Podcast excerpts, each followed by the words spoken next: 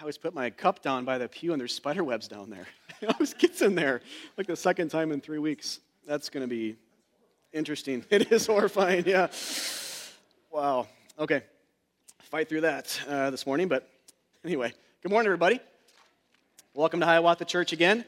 Uh, my name's Chris. I'm one of the pastors here if you are uh, new, and glad you guys are, are here. This is way out of order. there we go. So, uh, how is it out there, by the way? Is it, uh, is it uh, blizzardy? Is it bad? No? Oh, it's not? Okay. Yeah, I was, uh, I had to do a double take. I walked out of my house at about 6, and it was, it was like, to look around and check my phone because it was just this perfect two inches of snow. There's like a few flurries falling down, no wind. It was just this perfect day. I'm like, because I heard it was going to be a blizzard, but like, what in the world? Check my phone a second time. Must be coming later or something, or maybe not in the city. But anyway, so it's fine out there. It sounds like so. Anyway, uh, we'll, we'll uh, jump right into it today, guys. In Matthew, uh, we are uh, just starting uh, the middle portions of, or crossing the middle portions of Matthew right now. So if you're newer to our church, uh, I'll catch up to speed here for a few minutes before we dive into Matthew 16, 1 to 12.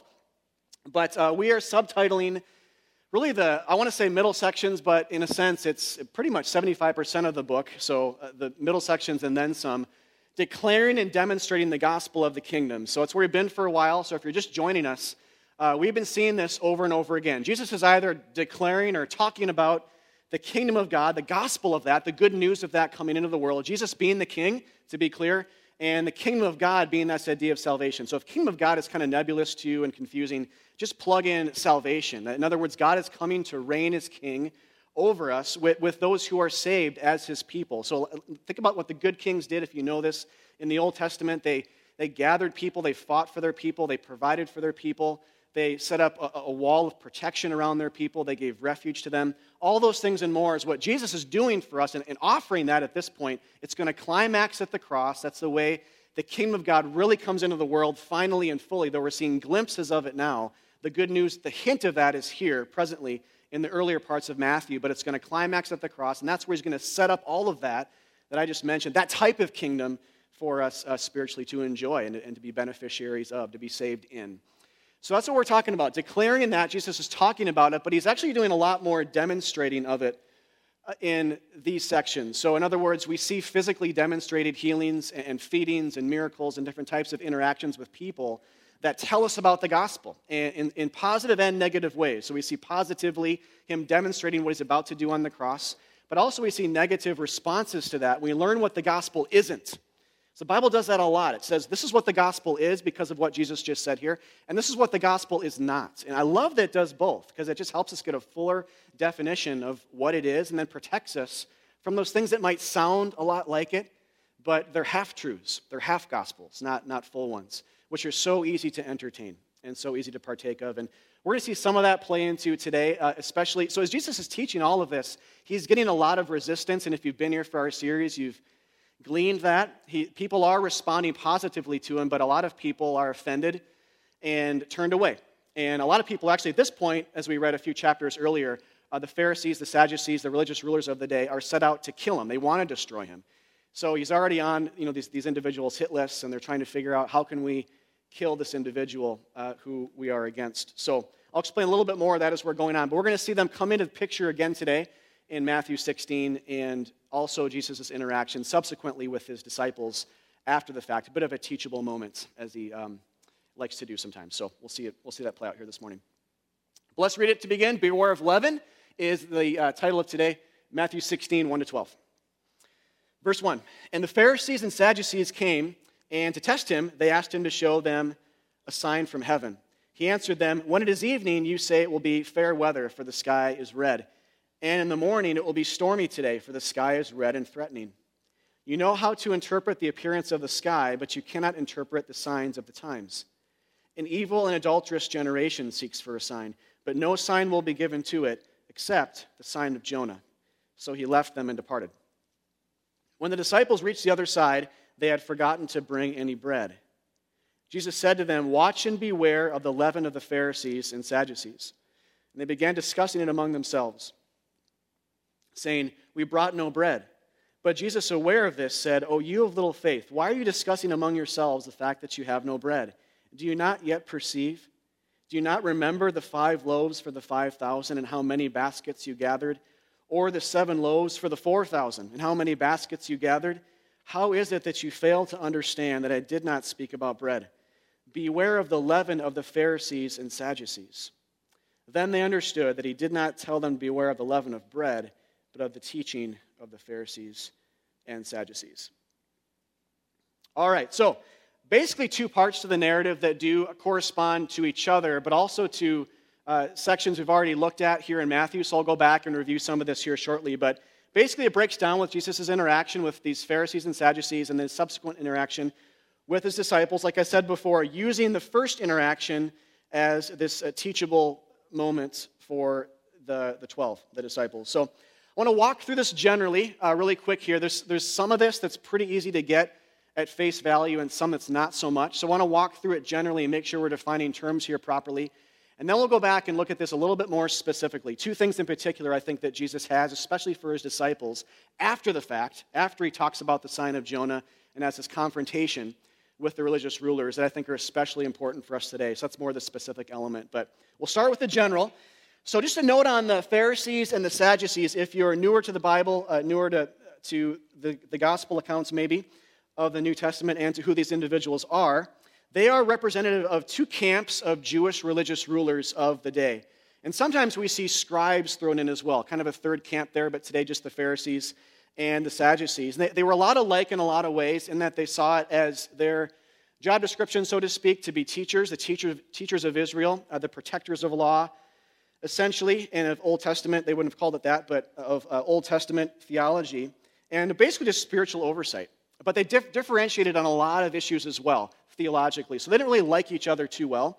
But when Jesus comes along with his at least perceived progressive agenda, there's a little bit of a the enemy of my enemy is my friend kind of idea going on. And so the Pharisees and Sadducees, to see them together here, uh, basically on a, seemingly on a united front, and they are, we know that, but from here, at least seemingly so, on some kind of united front is a little unique because they have this common antagonist or enemy here. And so that's what's going on. But in general, understand that, that Jesus or that these individuals are well meaning, the Pharisees and Sadducees, but uh, very, at least at times, well meaning. They're, they're testing them here, which is sinister and evil. But in general, a lot of times we give them a bad rap. They are well meaning spiritual guides, but they are very misguided on the other side of the coin. They butt heads with Jesus all the time primarily with their own misunderstanding of the Bible. That's, it's a big thing that Jesus does a lot, is just acknowledges that. You don't read the Bible correctly.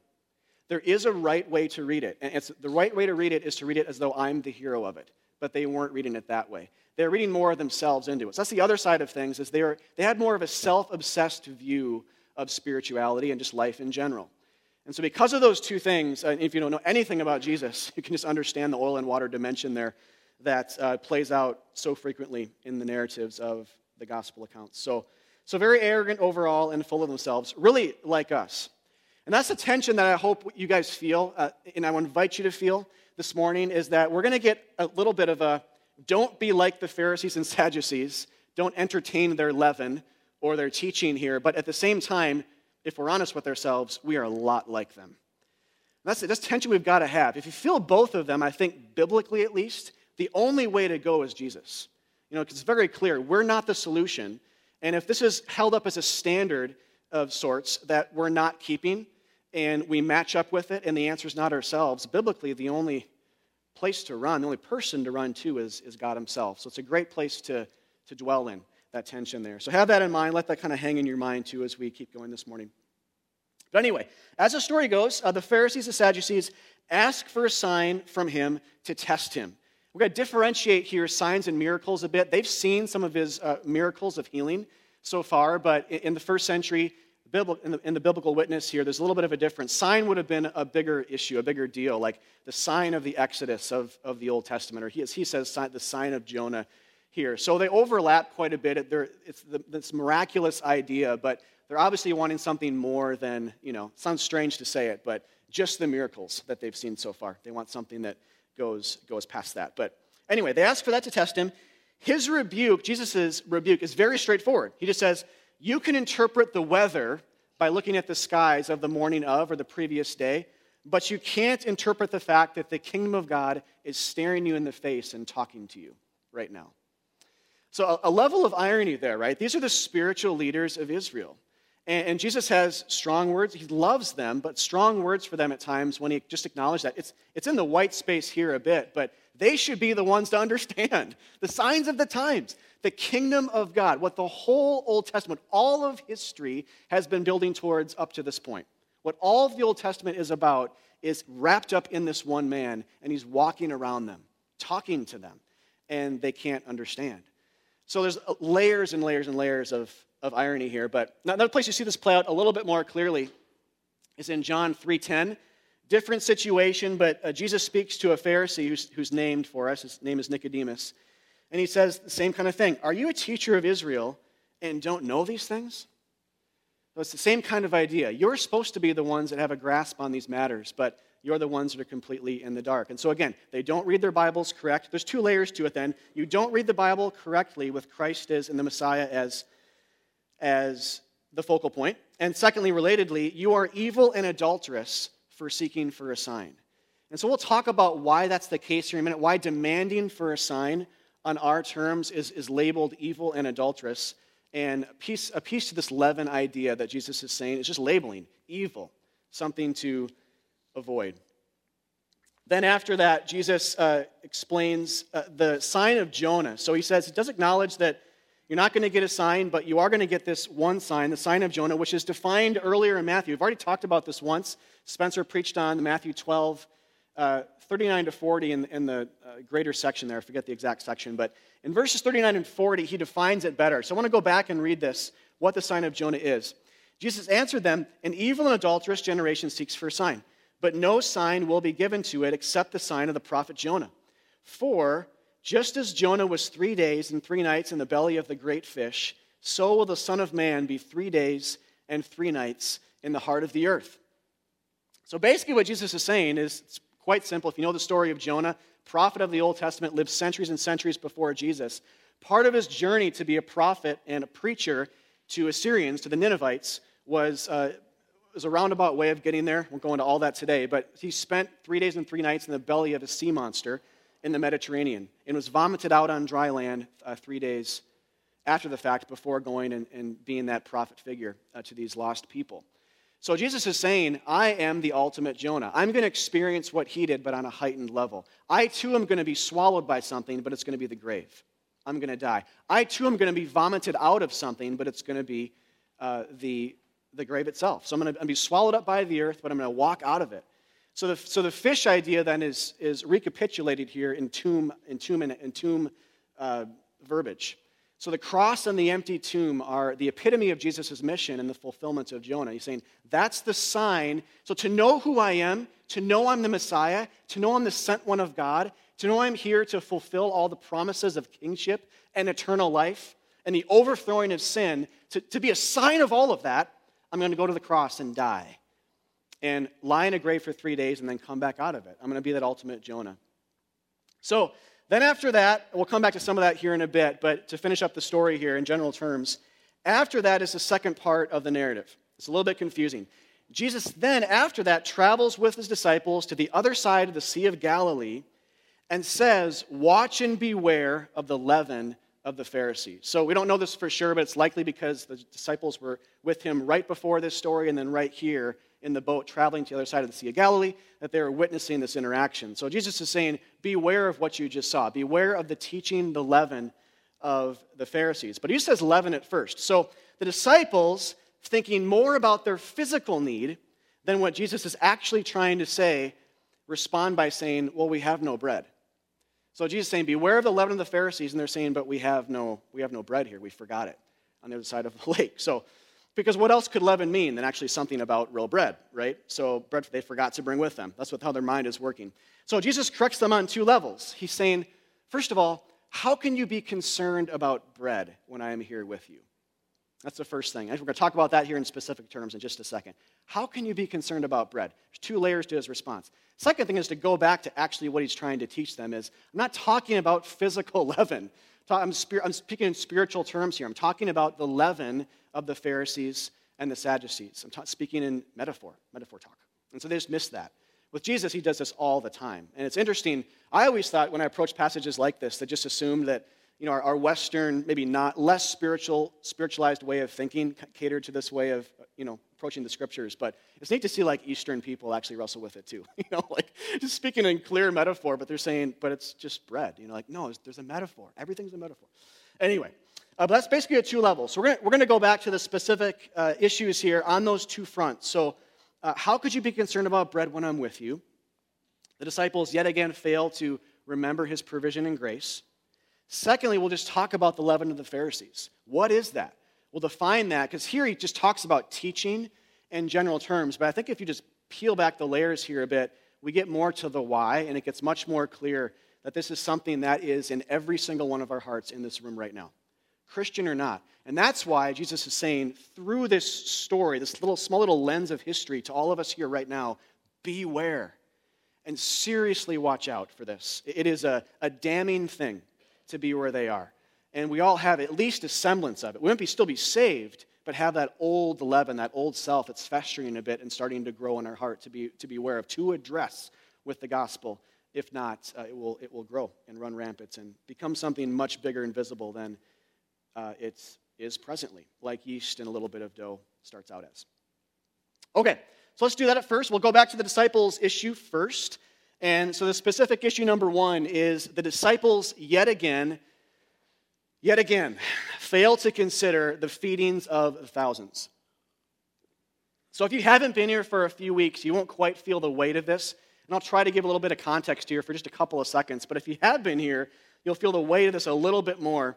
If it is your first Sunday here, just catching up, understand that right before this, Jesus has just finished feeding thousands of people miraculously with a little bit of bread and a little bit of fish. But bread's the key thing there, so that comes up here and again in Matthew 16 too. He just got done, literally, right before this, feeding thousands of individuals and multiplying it out of nothing with a little bit of bread and fish, and twice actually. So once with 5,000, once with 4,000, actually more than that because they're just counting men in those stories. But so women and children, about 10,000 per and doing it twice. And basically the same miracle, exactly the same way. The only difference is the slight amount of food they start with and the type of people that are being fed. In the latter story, it's non Jews or Gentiles. We talked about last week, it's a whole big reason for that's super important, but we won't talk about that anymore today. But just understand that, that there's been making bread out of nothing miracles just pouring out of the fire hydrant in the disciples' face right here, you know, for the past, however, however long this was, for the past couple of weeks likely, or something like that and they're concerned about not having physical bread. They forgot it on their side of the Sea of Galilee, and they're really, really worried about that. So, this whole exchange with that, is that as the backdrop, this whole exchange for Jesus, and, and for us looking into this, serves as this opportunity for us to gaze once again at the disciples' incredible faithlessness, their incredible lack of faith and spiritual forgetfulness. Read that one more time, verses 8 to 10. But Jesus, aware of this, when the disciples said, But we forgot bread, said, Oh, you of little faith, why are you discussing among yourselves the fact that you have no bread? Do you not yet perceive? Do you not remember the five loaves for the 5,000 people and how many baskets you gathered? Or the seven loaves for the 4,000 and how many baskets you gathered? So, what Jesus is saying here essentially is you're not remembering.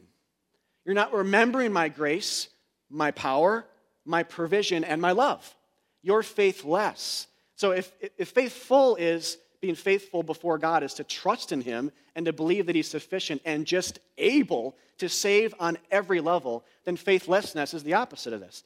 They're looking at the fact that they have no bread, not to Jesus, even though He's literally just right there in the boat. The guy who did it multiplied bread out of nothing a super high level twice. You know, recapitulate that over and over again for them. And here, so the story of the feeding of the thousands is coming to a head right here, where it's, it's being revisited one more time. And with it, the disciples' forgetfulness.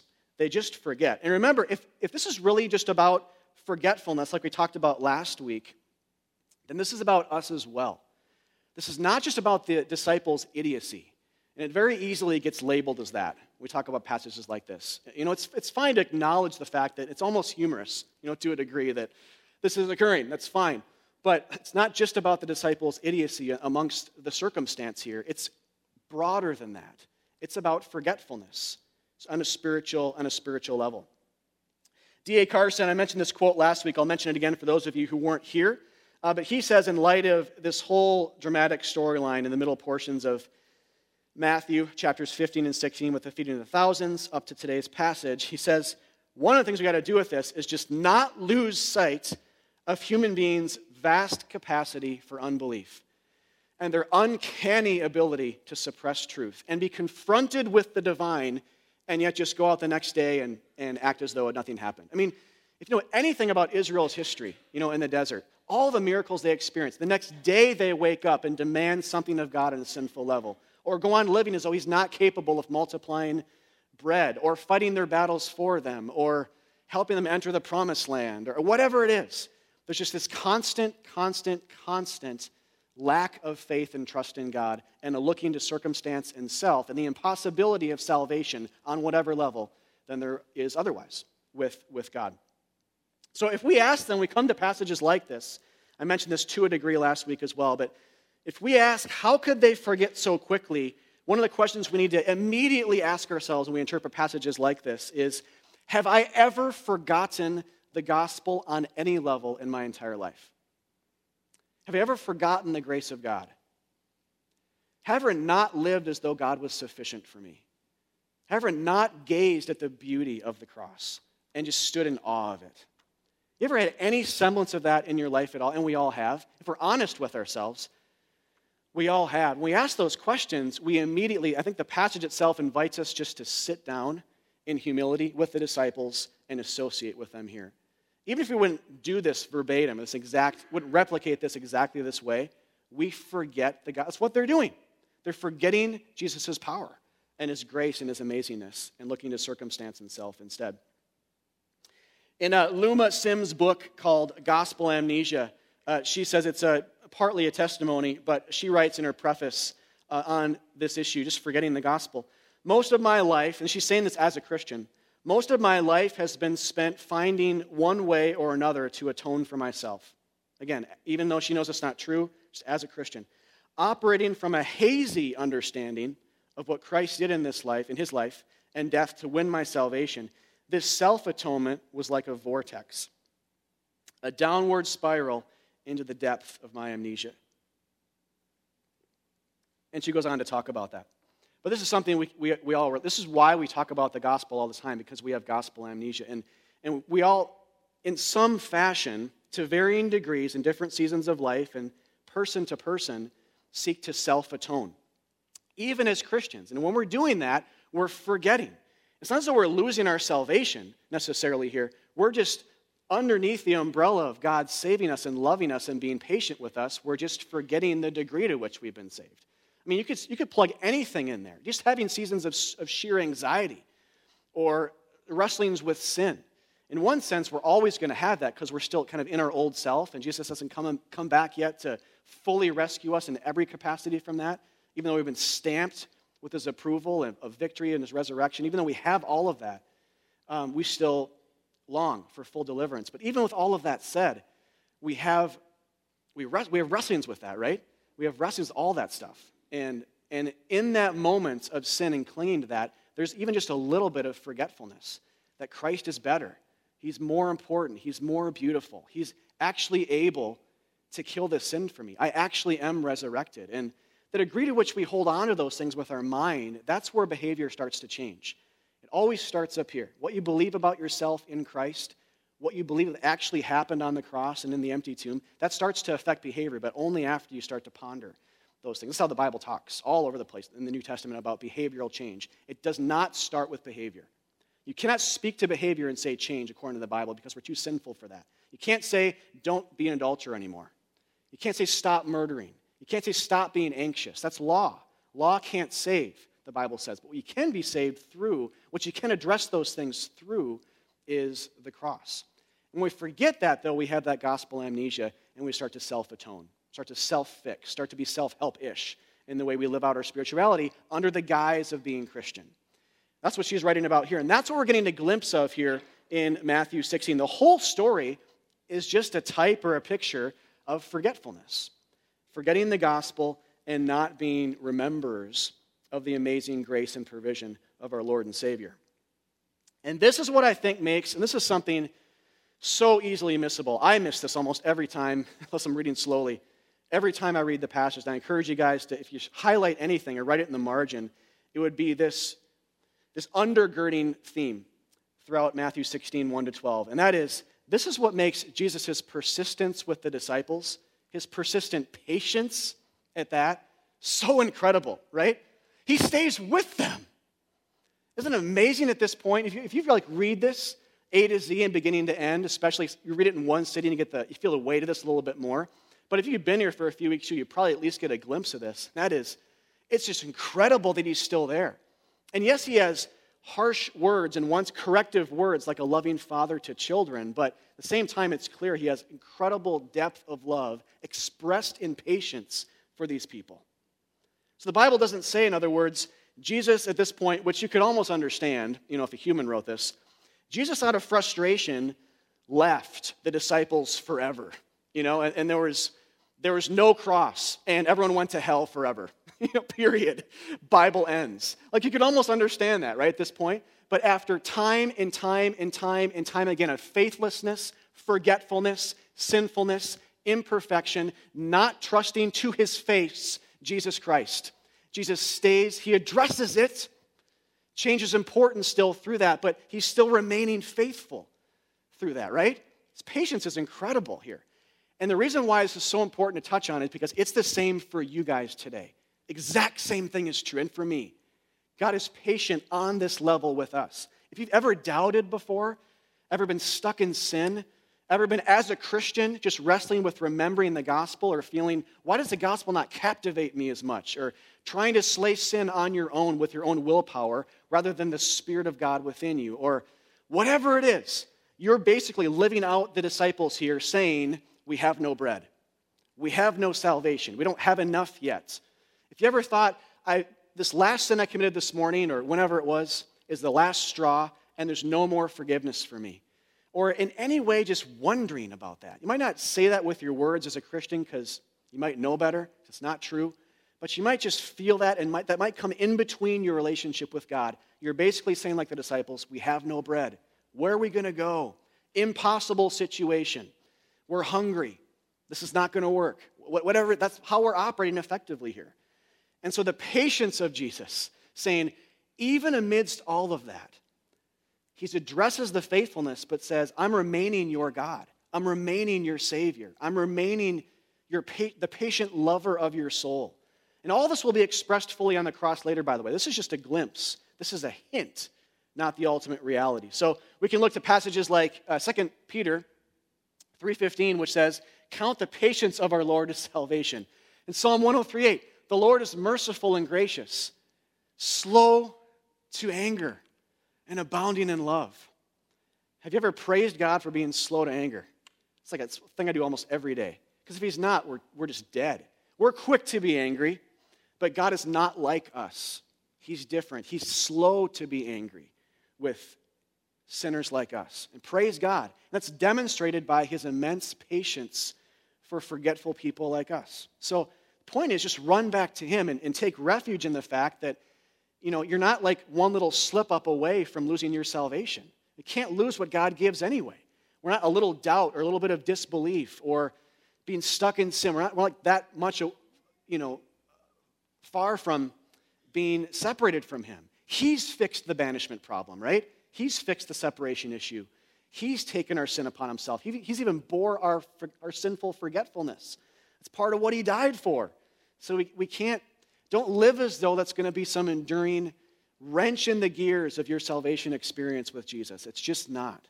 And we see that being beautifully played out here uh, in, in this passage. So that's the drama of the gospel, right? We talk about all the time here at the churches.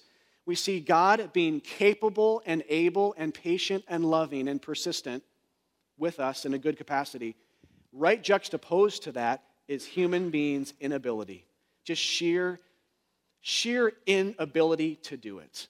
And that's part of the point here. It's part of the literary device played out in Matthew 16 and just a variety of places is God's ability, humankind's inability. God saves, we don't. We forget, we stumble, we sin. Even as Christians, we look to other gods, but God is still faithful to gather sinners and wretches like us into the camp of salvation. And that's what you're seeing here. Jesus stays with them. Jesus saves to the uttermost, and he loves to the end. And that's what it says. He patiently taught them, and he loved them all the way to the end, in spite of their forgetfulness. So, a lot of you guys just need to hear that today because you don't believe it. And it's, and it's the thing that's going to free you from the shackles of, of self, like going back to the gospel amnesia thing, the self atoning idea, being caught in the vortex, the downward spiral vortex of that that, you're, that we're all caught in to a degree. But Jesus saves you from that. Run back to him and take refuge in his patience, in his love, in the fact that he's not leaving you when you feel that way. He's right there with you saying, Come to me, you who are weak and weary and burdened, I'll give you rest. Because I'm dying for your sins. All right. That's the first piece here that we'll um, leave on the back burner now. Come back to a couple of these things to close, but we're going to move on to the second part now of this passage. So, if the first part's about the disciples' failure and the success of God expressed in his patience and love, and completing that story, going back to the feeding of the thousands, the second part moves on to this teachable moment, this leaven of the Pharisees and the Sadducees. So, Jesus says again, in verse 6, Jesus said to them, Watch and beware. Really strong words linguistically here. Watch out and beware of the leaven of the Pharisees and the Sadducees. And in verse 12, they understood then that he did not tell them beware of the leaven of bread, but of the teaching of the Pharisees and the Sadducees. All right, so teaching again is, is a broad idea. There's kind of a, a macro idea and a micro idea here. He says, because we learn a lot about the Pharisees and Sadducees teaching things elsewhere in the Bible too. So we'll, we'll broaden out and summarize a little bit of that. But I think it's also helpful to look in the micro sense here. In other words, just to Matthew 16, what just happened, and say it was right on the heels of the Pharisees and Sadducees demanding a sign from Jesus Christ to test him, that Jesus then says, evil and adulterous, he calls it that, but then says to the disciples, watch out for the leaven of that. And so I think it's fair to look at it as kind of a test case for what Jesus is warning the disciples of. Leaven metaphorically signifies a small, unseen thing that brings about great, terrible results later. Usually, just, I think I said this before. If I didn't, I should mention. Biblically, leaven is uh, a metaphor for evil almost all the time. The Jews have a feast of unleavened bread in the Old Testament, too, in association with the Passover. It's a long, cool uh, thematic thread there, too, that we don't have time to touch on today. But biblically, it's usually a sign for evil. But as you widen out to the greater metaphor, it's like a little bit of yeast in a, a big bit of dough. And it works in small, unseen ways, kind of behind the scene, to become a much bigger thing, or to pull from the way he's using it, a much bigger, terrible thing later on. So, what Jesus basically asking here the disciples to do is think about what just happened, because they're there. Think about this interaction I just had with the Pharisees and the Sadducees when they tested me and demanded a sign on their terms before they would believe in me. Think about that and pull back the layers essentially of what the Pharisees and Sadducees just said to see what lies beneath it. Or to go back to that classic um, uh, iceberg illustration, which a lot of you guys have probably seen used so many places, of the 10% of the iceberg or less is above the water. Look at what's below the water. Look at the 90 plus percent of the iceberg below the water. Because what we're seeing above the water is these Pharisees and Sadducees, in one sense, kind of seemingly innocently just saying, We want to see a sign. Show us a sign that we might know that you are the Christ, that you are the one who you claim, who you claim to be. And the prophets are predicting that we're waiting for. Show us a sign. But if you pull, if you pull back the layers of that and say, well, they're testing, they're demanding on their terms, it's a sense to it above the water, but I'm mixing metaphors. pull back the covers of the, whatever, the water, mixing metaphors. But look beneath the water, pull back the, uh, the layers, look behind the curtain, whatever you prefer there uh, and, and ask, what's the great why behind it? What leaven is at work? Think about it that way. What leaven is at work multiplying in their hearts to lead them to demand for a sign on this level? So when we do that, when we look deeper than the surface of the Pharisees and Sadducees asking for a sign, this is what we see, I think. We see essentially people demanding something of God on their terms, right? They're saying, This is what I need to see from you. This is what I want to see before I come to you. Which is effectively, if you think about it in those capacities, it's a type of work before God versus rest because it says, We determine what's needed for us to come to God. Like if I were to say that to God, I'm determining what needs to be done, I'm, I'm defining the issue, I'm kind of explaining the mediator. This has to happen out here, and you're over there. And then once it does, I'll come through that to you.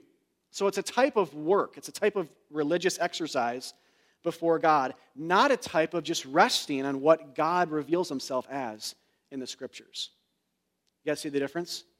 Really important to see. So it's far from submission to God, in other words. And this fits in really well with what we've already seen from the Pharisees and the Sadducees, who are the epitome of arrogance and, and religious moralists in the New Testament that are not entering the kingdom of God because they're operating as though it is by it, it is on their terms that they enter the kingdom of God, not on the terms God presents. Not on God revealing salvation, but on us working out that salvation on our own strength and defining the parameters of what it takes to be saved and enter that kingdom. And at the core of arrogance is a lot of things, but part of what's there is entitlement right? The core of arrogance is, is entitlement. Big thing in our society today, big, a big thread in the scriptures as well, which you see play out with the Pharisees and Sadducees and all of that too. But it's just true of all of us. Entitlement. We deserve things, we think. And we say this to ourselves all the time, right? Like, I deserve, I deserve a weekend off. It was just a hard week being a mom or a dad, or sorry, sorry, looking at my wife, uh, or a dad. But um, I deserve, I deserve you know, I, I, actually caught myself saying it to my daughter um, last week. I can't remember if I actually said it or caught myself. And by the way, it's not wrong to say this. I mean, sometimes you just got to say, you know, you Jane, you deserve some frozen yogurt. Let's go to Menchie's or whatever, you know, and just like we do frequently. But uh, just to say it, like you had a great, you're so nice to your brother there, you had a great day at school, whatever. We shouldn't turn off the faucet completely necessarily to that phrase. But in general, if it's spiritualized, that's where it becomes very harmful because we don't deserve things. All of Jesus' teachings just orbits around the son of you don't deserve anything. Anything. Culture says you deserve a lot. Jesus says you deserve zero. You're loved. You're my child. You're my creation. You're in my image. But I'm giving you undeserved grace. This is precisely the offensive nature of the gospel. This is what religious people say can't touch it, I'm gone because they approach the whole matter, they presuppose they're good. And they do deserve, maybe not lots of things, but at least some things. I work pretty hard, pretty good person. I deserve rest. I deserve a little bit of gift from God here and there. But that's, that's, see, that's the small little bit of that you can kind of see already, and just the way I'm talking about it, it, is a little bit of leaven. If that festers too much, it's a cancer for the soul. I mean, you're toast. We're all, all of us toast if we let that leaven go unchecked. This is, how, this is why Jesus confronts it. It's, uh, it's this leaven crushing or leaven removing type grace from to make us unleavened. Give us this unleavened spiritual experience before God. It's what the gospel in part does. It's also why I think Jesus here calls this evil and adulterous, uh, it, highlighting the idea of adulterous here, because Jesus is not talking about just praying for signs and miracles. It's, it's right to ask God. God wants us to ask Him of things and to pray for miracles, to pray for healings. And He's not talking about that. Those are good things. It's a very biblical concept to pray without ceasing, to ask Him for things. He's talking about these guys testing Him by demanding a sign before they believe. See the big difference there? This is about demanding something of God before they believe. If you do this, God, then I will, then I will do this. By the way, you guys ever seen the movie Signs? That uh, M. Night Shyamalan, I don't know how to pronounce that guy's last name, but the Mel Gibson one, Alien, Cornfields. Anybody? Seen a couple nods? Okay. Um, so I'm just going to wreck it here. So plug your ears if you don't want to know the movie, but it's been out forever, so tough break. Uh, but so there's a Mel Gibson character who's a priest. His wife dies, and uh, in this kind of freak accident, he leaves the priesthood and then later in the story, it's kind of this cool conclusion how, you know, this, all this providence at work that he ends up seeing as a God thing saves his son from dying of an asthma attack at the very end. And the, and the, final scene is him kind of wearing the collar thing again and being, you know, being a priest. And so, in one sense, pretty cool. I, I like that that is really what the movie's about. It's not really an alien movie. It's really about this, this Mel Gibson character, you know, and this God providence thing and all that. At least that's what I think. But whatever. That's kind of why I like it. But at the same time, there's an, there's an element there of if you if you approach God on those terms, if, you know, if, if there's a miracle that has to occur, or if there's something that happens that, that sends you away from God, some negative thing or some positive thing that you say, well, because you gave me that, then I'll, then I'll approach you. You'll be tossed by the waves the rest of your life, and, and you will not enter the kingdom because, I mean, think about the Mel Gibson character. What happens when his daughter dies tomorrow? What happens when he, his house burns down? What happens when weather afflicts his crops and he, you know, he makes no money there? I mean, you could just say something bad's going to, we see the movie ending, but then what happens the next day, you know? And so you got to start thinking about that and think if you're, if, our, if how we're mediated to God is, is bent on circumstance and something that you request of Him or need from Him before you, you'll never enter. This is, this is the point. You'll be tossed by, by the waves and, and thrown around by the wind, coming back to God, thank you, God. Oh, but you know what? I can't handle that. There's no way that could be from you. You know, how dare you? And we'll, we'll just kind of, like the Mel Gibson character, leave the priesthood, you know, in a figurative sense. So we'll leave God. Uh, but anyway, I think going back to what I was saying about adulterous, I think that when we, when we live this way, it's adulterous because what this is, is it's a whoring out of oneself to another God, the God of self. It's saying, if I were God, this is how I would reveal myself to the world. It's not good that God is only revealing himself this way through the sign of Jonah. What he really needs, should have done, is the spirit of this, is to reveal himself in much bigger, more obviously miraculous ways, and, and that's how. But to say that this is how this is how God should have lived or, or acted or revealed himself, you know, is to put ourselves in the place of God, which is the epitome of sin. So what this is actually meant to do then is, is drive us back to that and remind us of the core of sin. Actually, in the Old Testament, evil and adulterous is used of Israel constantly in the desert when they were a faithless generation, showing repeatedly how God himself was not enough for them. They want to go back to Egypt and not believe the fact that he was able to multiply bread in the dew of the morning and not believe he could fight their battles for them and say, Here's our king, not the, not the king you decided for us, us to have, God, but we fashioned our own king. Isn't he tall and handsome and great and strong? I mean, all these things are just different versions of a working out of self righteousness and uh, uh, us being our own gods and us being great and us saving ourselves. And it's the leaven of the Pharisees and the Sadducees. It's religion. And it's adulterous thing uh, because biblically we're related to God. He's like our husband spiritually, and the church is the bride. And when we whore ourselves out to other things, it's called biblically prostitution spiritually. And so the reality, biblically, going back to the patience thing, is that God is like a patient, loving, faithful husband who welcomes back a, a prostitute wife who's lived that lifestyle for 20 years and he has an open door and he brings her back in. And it's incredible. This is what we, this is who we are. This is, who, this is what God is like. This is what He's done and accomplished for us on the cross. This is how He's, this is how he's loved us. So, so if we go back then to the question of what's the leaven, we talked about that, some things here. What's preferred then? What, what, what, is, what is an unleavened type existence, spiritually speaking? In other words, what's the opposite of all we just talked about? The answer broadly is humbly submitting to how God Himself wants to reveal Himself which, according to Jesus, does include signs of healings and miracles at times, but they're on his terms, not ours. And they all traject ahead to the greater miracle and the greatest of all signs, which is the cross and the empty tomb, the sign of Jonah. This is what he's saying. He gets very clear here on what the ultimate sign is, right? You don't have to guess at this point. Well, what's the one sign? What's the one thing here, you know? He just says, it's the sign of Jonah. It's me dying. It's me being buried. It's me overwhelming death three days later for you. That's the sign of God for us today to be reminded of. So there's no better place to go. No better place to see God's love. No better place to understand salvation or find refuge or see his power at work or see his authority or see him destroy our enemies, sin and death being, and Satan being the foremost of them. No better place to see him usher in the kingdom and see him heal and feed us no better place to bring order and peace. It is the place.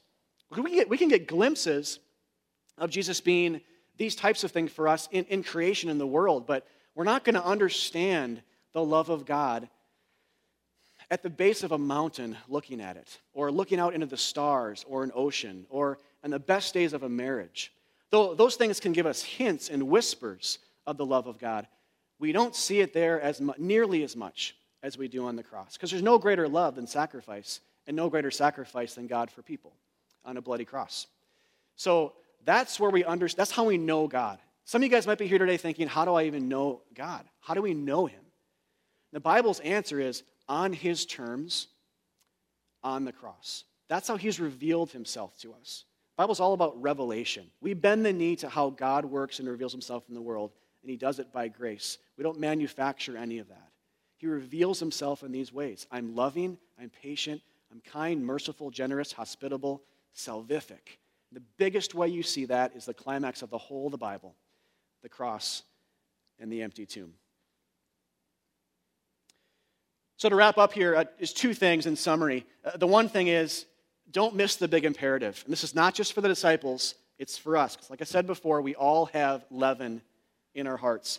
Beware and watch out for the leaven of the Pharisees and Sadducees. In other words, beware of pride, beware of entitlement in thinking you deserve things from God, because you don't. Beware of works based righteousness. Beware of approaching God on your terms and what you do rather than God's terms and what He does in coming to us. Beware of selfishness. Beware of pursuing some kind of mediator between you and God besides the cross and besides the empty tomb. And conversely, know Him through those latter things. That's His primary chosen form of self disclosure. That's what we're called to just believe in and rest in and say, it's enough. And why it's so dangerous and called so evil and so adulterous to not believe that, it is to say, the cross isn't enough. If you look elsewhere for something else, we're saying God and his, his chosen means of self disclosure and salvation isn't sufficient. And we see the dramatic threat of that, the repeated threat of that happen over and over and over and over and over again, Old and New Testament, as a warning. The Bible's very clear. These are warnings for us, the church, written down for us, even in the Old Testament times, to be pictures of latter realities for us to look at and say, some don't endure in belief. Some look to circumstance, some look to other gods, some look to themselves, some look to their past, some look to how better things were before because they were just free to sin. Whatever it is, they go back to it. But God says, This is how I'm disclosing my reality, my worldview, your reality and worldview, what salvation is, all of that, love and patience. This is how I'm revealing myself, and this should be sufficient for you. So check your heart. Beware of the leaven of the Pharisees and Sadducees. And then, secondly, moving into that, just rejoice. Jesus has given us a sign. This is a, an oft missed thing here as well, I think, in this passage, because you know, the, the main crux of the, the combative heading, heading, butt heading thing that happens between the religious rulers and Jesus is, is not necessarily this, but note that Jesus has given us a sign. He didn't just say, You're not going to get a sign. He says, I'm actually giving you a sign. How amazingly gracious, right? He says, I'm giving you a sign, and, and he defines it. It's the sign of Jonah to prove that he was, in fact, who he said he was the Christ, the Son of the living God, the sign of Jonah, which, again, repeated theme, big thing we've been talking about these last few weeks. If you guys have been here, I want to pound that home one more time. Two weeks ago was a repeated theme of healings in the Bible. God wants you to know He's a healer, and he puts it dozens of times in the Bible to that end. Last week, we talked about the feedings. He does two feedings miracles because he wants you to know he's a feeder of the soul, he's the bread of life, he's sufficient. So it happens not once, but twice. Here in Matthew, the sign of Jonah comes up not once, though that's sufficient, but it comes up twice. To Pharisees again. The first case, it was more Pharisees with the same issue, the same question I want to see a sign. Here again, sign of Jonah, sign of Jonah, sign of Jonah, sign of Jonah. God wants you to know He's died for your sins. That's the sign of my love for you, is just that. I've given you it. My power, my mercy, my grace, my salvation. It's all been me all the time, dying on a bloody cross among criminals for your sins, being swallowed by the grave, then overwhelming it with my resurrection. That's all you need forever. Do you believe that? Is it sufficient for you? Is there anything else that you've fashioned as a God or a necessary mediator before Him? Is there any leaven in your heart? Let's be honest with yourself and your community, your good friends. Confess that and say, This is the leaven I'm feeling. Help me check it. Help me kill it with the gospel and say, Praise God that Jesus has died for leavened hearts like mine. Because He has. Glory to God forever. So let's pray, and uh, we will respond here. God, thanks for uh, today again, the gospel of Matthew 16, 1 to 12. helping us see uh, both this positive dimension of you being a patient lover of our souls. Praise you for that forever and showing that to us fully on the cross. Also, seeing this repeated theme, God, clearly of the sign of Jonah being the ultimate divine sign for a dead and dying world, that God is in fact Savior. He is. Jesus is the King. He is the promised one. He is the suffering servant who bore our transgressions on a cross. And also seeing God this negative dimension here of having leaven, being evil, being adulterous, being doubters, being unfaithful, being wanderers, wanting to go back to Egypt. I mean, all of this, it just plays into this greater idea of we are not saviors. We are not good, but you are good alone. Thank you for being so good to us and so patient, so merciful. God, forgive us our faithlessness and our forgetfulness and help us remember time and time again, every day, every week as we gather here, that you are good, loving, in control, patient, and you are a savior of sinners and prostitutes and tax collectors wretches, adulterers like us. God, thank you so much uh, for dying for us and displaying that here today in this narrative. Help us to respond, not just in these two songs, but throughout our week, out of sheer gratefulness for who you are and your work uh, in, in the world. In Christ's name, we pray it all. Amen.